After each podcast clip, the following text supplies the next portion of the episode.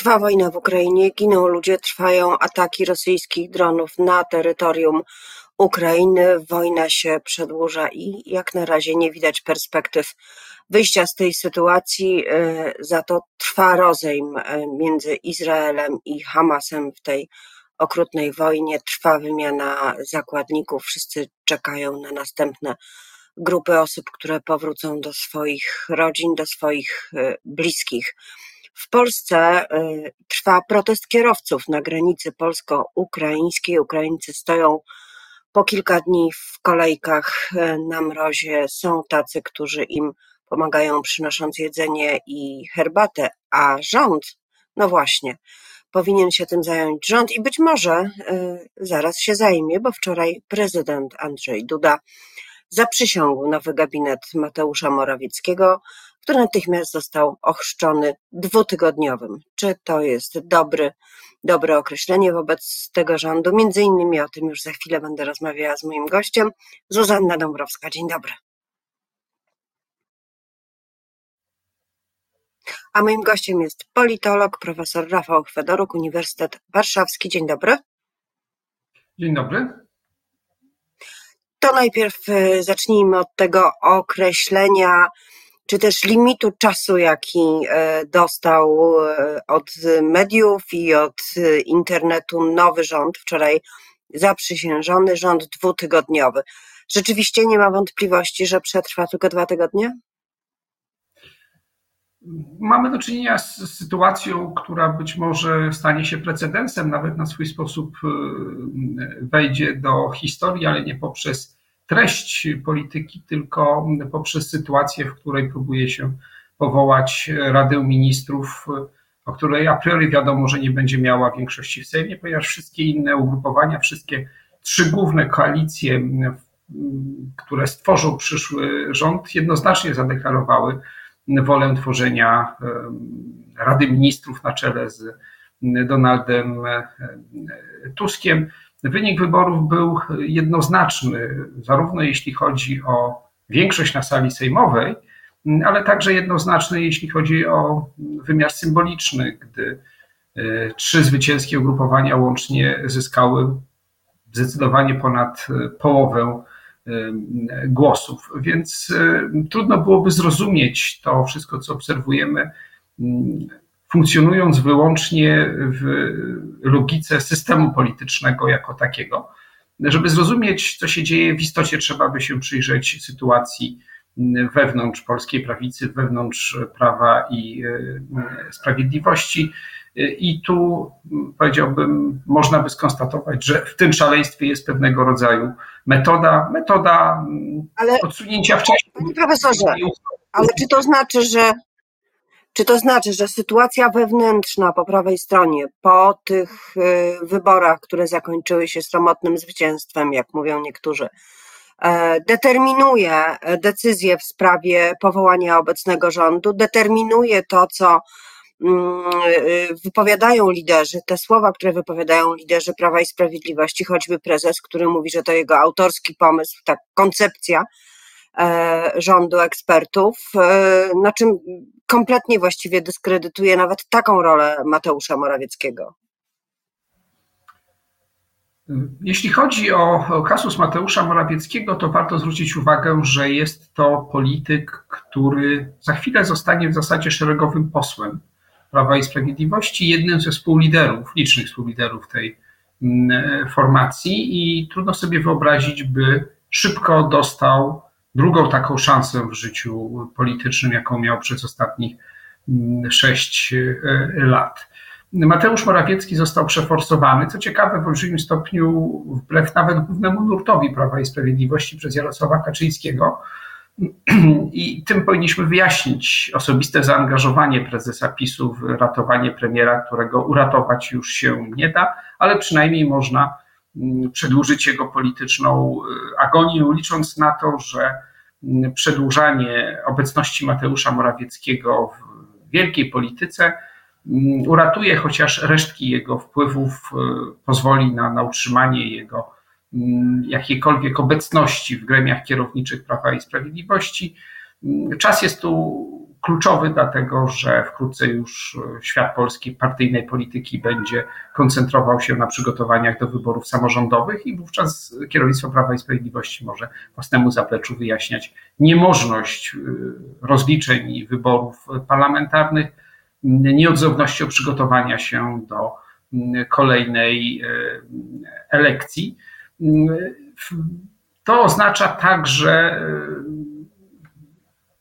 powiedziałbym, poświęcenie na ołtarzu konsolidacji e, partii relacji z większością opinii publicznej.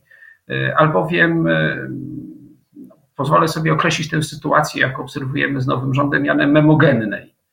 W bardzo prosty sposób politycy zaangażowani w kreowanie Rady Ministrów, która no nie będzie mogła zacząć normalnego funkcjonowania, będą mogli stać się obiektem krytyki bardziej wykpiwającej, aniżeli zarzucającej jakieś bardzo poważne mm, niedociągnięcia Już się stali.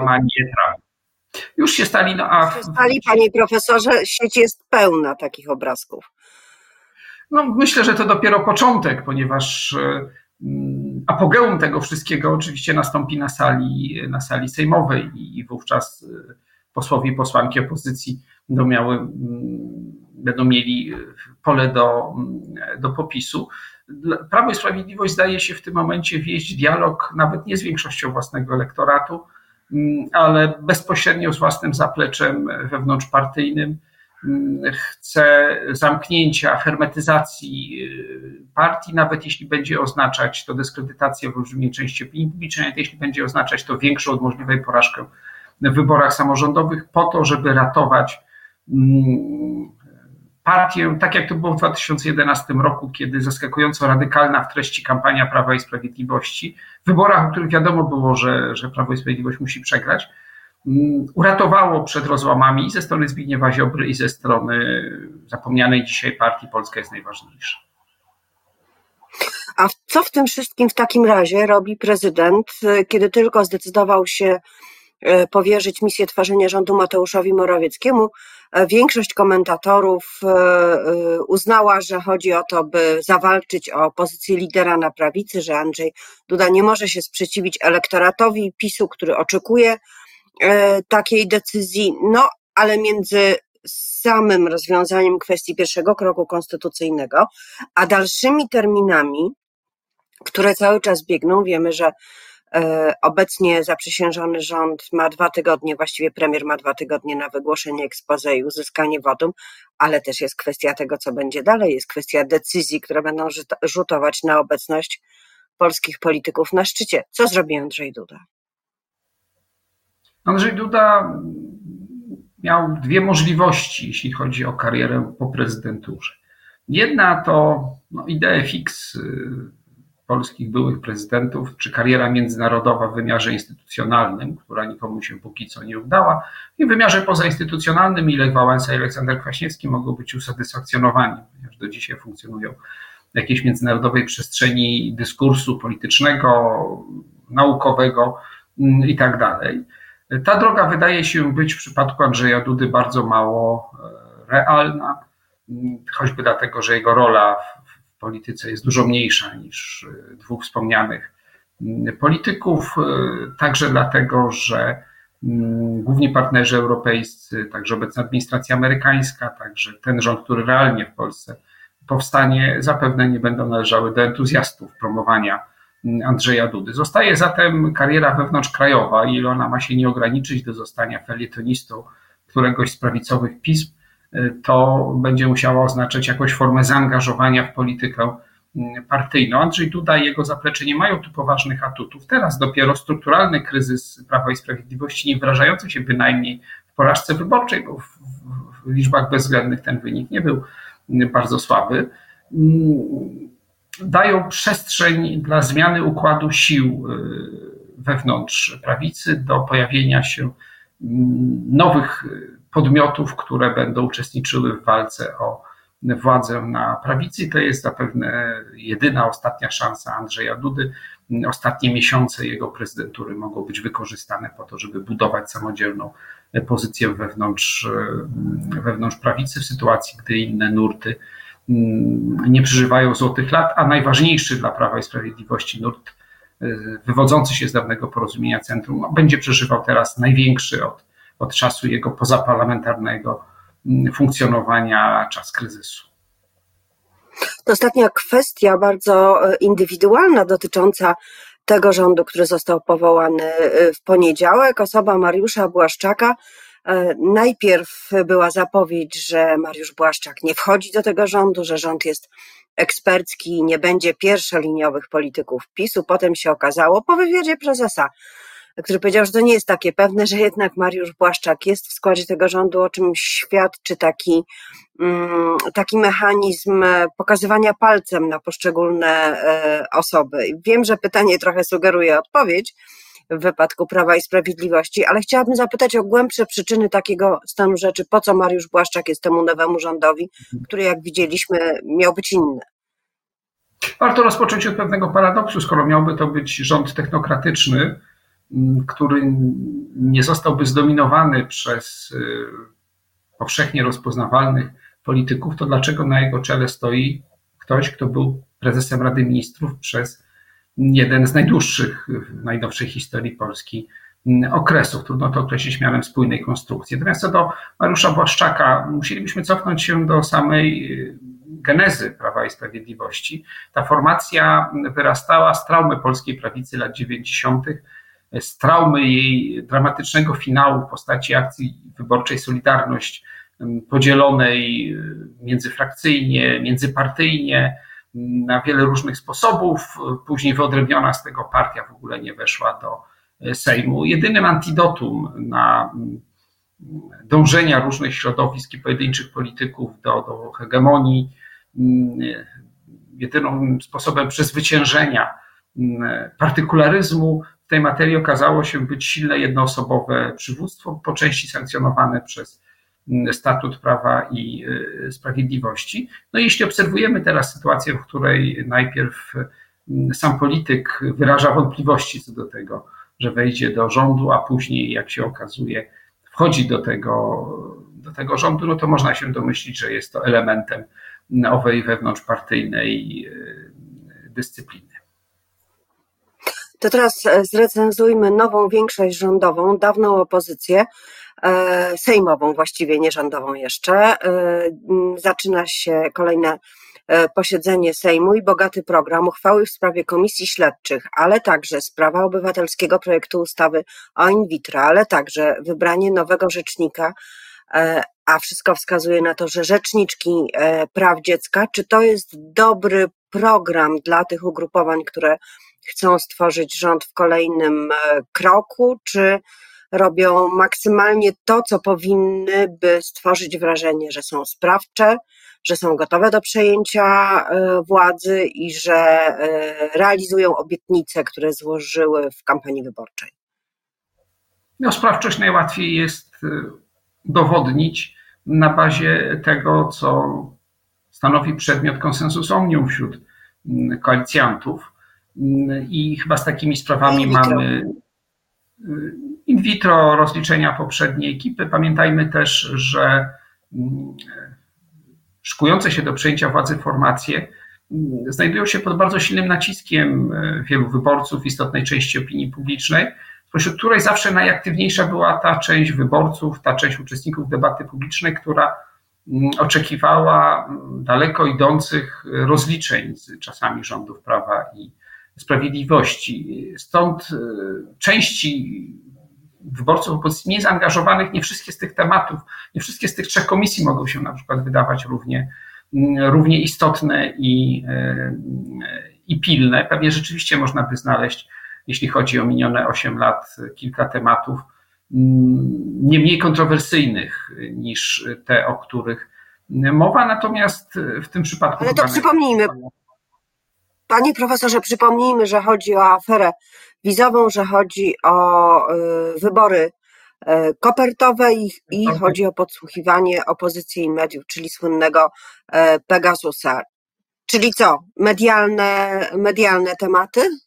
Dlaczego nie Lotos? W jakimś sensie tak. Oczywiście sprawa Pegasusa jest, jest absolutnie najważniejsza i nie powinna budzić kontrowersji nie, nie wchodząc w szczegóły, nie rozstrzygając niczego, no, sam fakt dyskusji o tym, czy, czy, czy politycy którejś z dużych formacji byli, byli podsłuchiwani, jest czymś, na co powinniśmy być we współczesnej demokracji szczególnie uwrażliwieni. Takich skandali naprawdę w świecie nie brakowało także w ostatnich latach. Natomiast dwa pozostałe tematy to tematy, które z różnych powodów w ostatnich miesiącach były obecne w opinii publicznej, więc są trochę bardziej żywe aniżeli elektrownia w Ostrołęce, czy, czy, czy, czy tego typu mm, kwestie. Natomiast e, gdybyśmy potraktowali początki do, dopiero kształtującego się w, w nieformalnych rozmowach często mm, rządu jako probierz e, przyszłości, mm, to mamy chyba obraz, e, powiedziałbym, pragmatyzmu, mm, dostosowywania się czy reaktywnego działania nowej Rady Ministrów, dlatego że wielość wyzwań, z jakimi zetknie się gabinet Donalda Tuska, mm, będzie bardzo, bardzo duża i sytuacja gospodarcza w skali globalnej jest mocno niepewna, nieprzypadkowe są spotkania chińsko-amerykańskie i, i, i konflikty zbrojne, jakie obserwujemy, mm, i perspektywa kolejnych w innych obszarach. Bardzo trudna sytuacja gospodarki unijnej, szczególnie gospodarki niemieckiej, od której bardzo silnie zależy polska gospodarka. Skądinąd nie zwracam uwagi na to, że, że w Republice Czeskiej odbywał się wielki strajk mm, niedawno. To wszystko będzie obligowało nowy rząd do tego, żeby unikać wielkich reform, gwałtownych e, wstrząsów Zresztą wśród polityków, którzy przejmą władzę, jest wielu takich, którzy uczestniczyli w rządach prowadzących daleko idące reformy i z reguły e, działania tych rządów kończyły się spektakularną mm, katastrofą, a potem porażką e, wyborczą. No tak, ale to bardzo długi czas, e, panie profesorze, dla polskiej klasy politycznej na wyciąganie wniosków z rozmaitych porażek, zarówno dla tej strony liberalnej, jak i dla strony prawicowej, e, bo widzimy, ile kadencji potrzebne jest, żeby wiedzieć, że y, należy y, rządzić, a niekoniecznie y, dokonywać takiej administracyjnej, odgórnej rewolucji. Czy możemy się spodziewać, że ta kadencja będzie właśnie bardziej naprawcza i zarządcza w dobrym rozumieniu tego słowa niż zmieniająca nasz świat z dnia na dzień? Rządzący, nawet gdyby powróciły do nich typowe dla czasów rządów akcji wyborczej Solidarność Unii Wolności, czy mm, drugiej kadencji rządów Platformy Obywatelskiej od 2011 roku, tendencje gwałtownych reform, niekoniecznie zawsze społecznie akceptowanych, to sam kalendarz wyborczy bardzo to utrudni. Najpierw wybory samorządowe, które będą bardzo, bardzo istotne dla, dla wielu formacji, dla niektórych będą w ogóle czymś, co zadecyduje o ich dalszym samodzielnym istnieniu w polskiej mm, e, polityce. Mm, wkrótce potem rozpoczną się przygotowania do największego widowiska polskiej polityki, jakim są wybory prezydenckie, które niekoniecznie są najważniejsze dla funkcjonowania całego systemu, mm, ale z całą pewnością przykuwają ponadstandardową uwagę opinii publicznej, co jest interesujące zwłaszcza na tle wysokiej ostatnio frekwencji w wyborach E, sejmowych. Także w tle będą wybory prezydenckie w Stanach Zjednoczonych, no, który, o wpływie których na rzeczywistość nie tylko polską przekonywać absolutnie nie trzeba. Po drodze jeszcze wybory, wybory europejskie, więc to wszystko będzie powodowało, że partie polityczne sprawujące teraz e, władzę, teraz w sensie, w sensie E, rzeczywistości, która rozpocznie się za mm, e, kilkadziesiąt dni, będą cały czas funkcjonowały w stanie wyborczego alertu mm, i e, będą musiały być bardzo, bardzo ostrożne. Tym bardziej, że skala przewagi nad prawem i sprawiedliwością, mm, problemy, jeśli spojrzeć na strukturę na przykład demograficzną elektoratu PiSu, w naturalny sposób będą dawały perspektywy dość łatwych wyborczych zwycięstw pod warunkiem tego, że nie roztrwoni się dotychczasowego poparcia. Nie trzeba będzie się nawet starać o nowych wyborców, wystarczy utrzymać wysoki poziom mobilizacji y, tych, którzy pojawili się już ostatnio przy urnach, a jest to elektorat bardzo, bardzo zróżnicowany wcześniej czy później różnice interesów w jego obrębie będą musiały wychodzić na jaw, więc to też będzie, będzie raczej obligowało do, mm, powiedziałbym, pewnego przerostu formy nad treścią, ale rzeczywiście może w dzisiejszym złożonym świecie, przy tak licznych ryzykach, przy tak naprawdę niewiadomej do końca sytuacji finansów państwa i nie chodzi mi tu o jakieś nieuczciwe praktyki ich ukrywania, ale choćby o skalę zobowiązań, jakie Polska na siebie przyjęła w czasach rządu Prawa i Sprawiedliwości na przyszłość, to też będzie czymś, co będzie ostrzegało przed mm, ryzykownymi reformami, które na przykład uszczuplałyby dochody budżetu państwa. A ja mam nadzieję, że ten alert wyborczy i przyrost formy nad treścią wpłyną mobilizująco na obywateli, przyczynią się do budowania wrażliwości społecznej i obywatelskiej, a nie do znudzenia i odrzucenia polityki. Bardzo dziękuję za dzisiejszą rozmowę. Dziękuję bardzo. Profesor Rafał Chwedoruk, politolog Uniwersytet Warszawski. Miłego dnia, panie profesorze, miłego dnia dla państwa. Dziękuję nawzajem.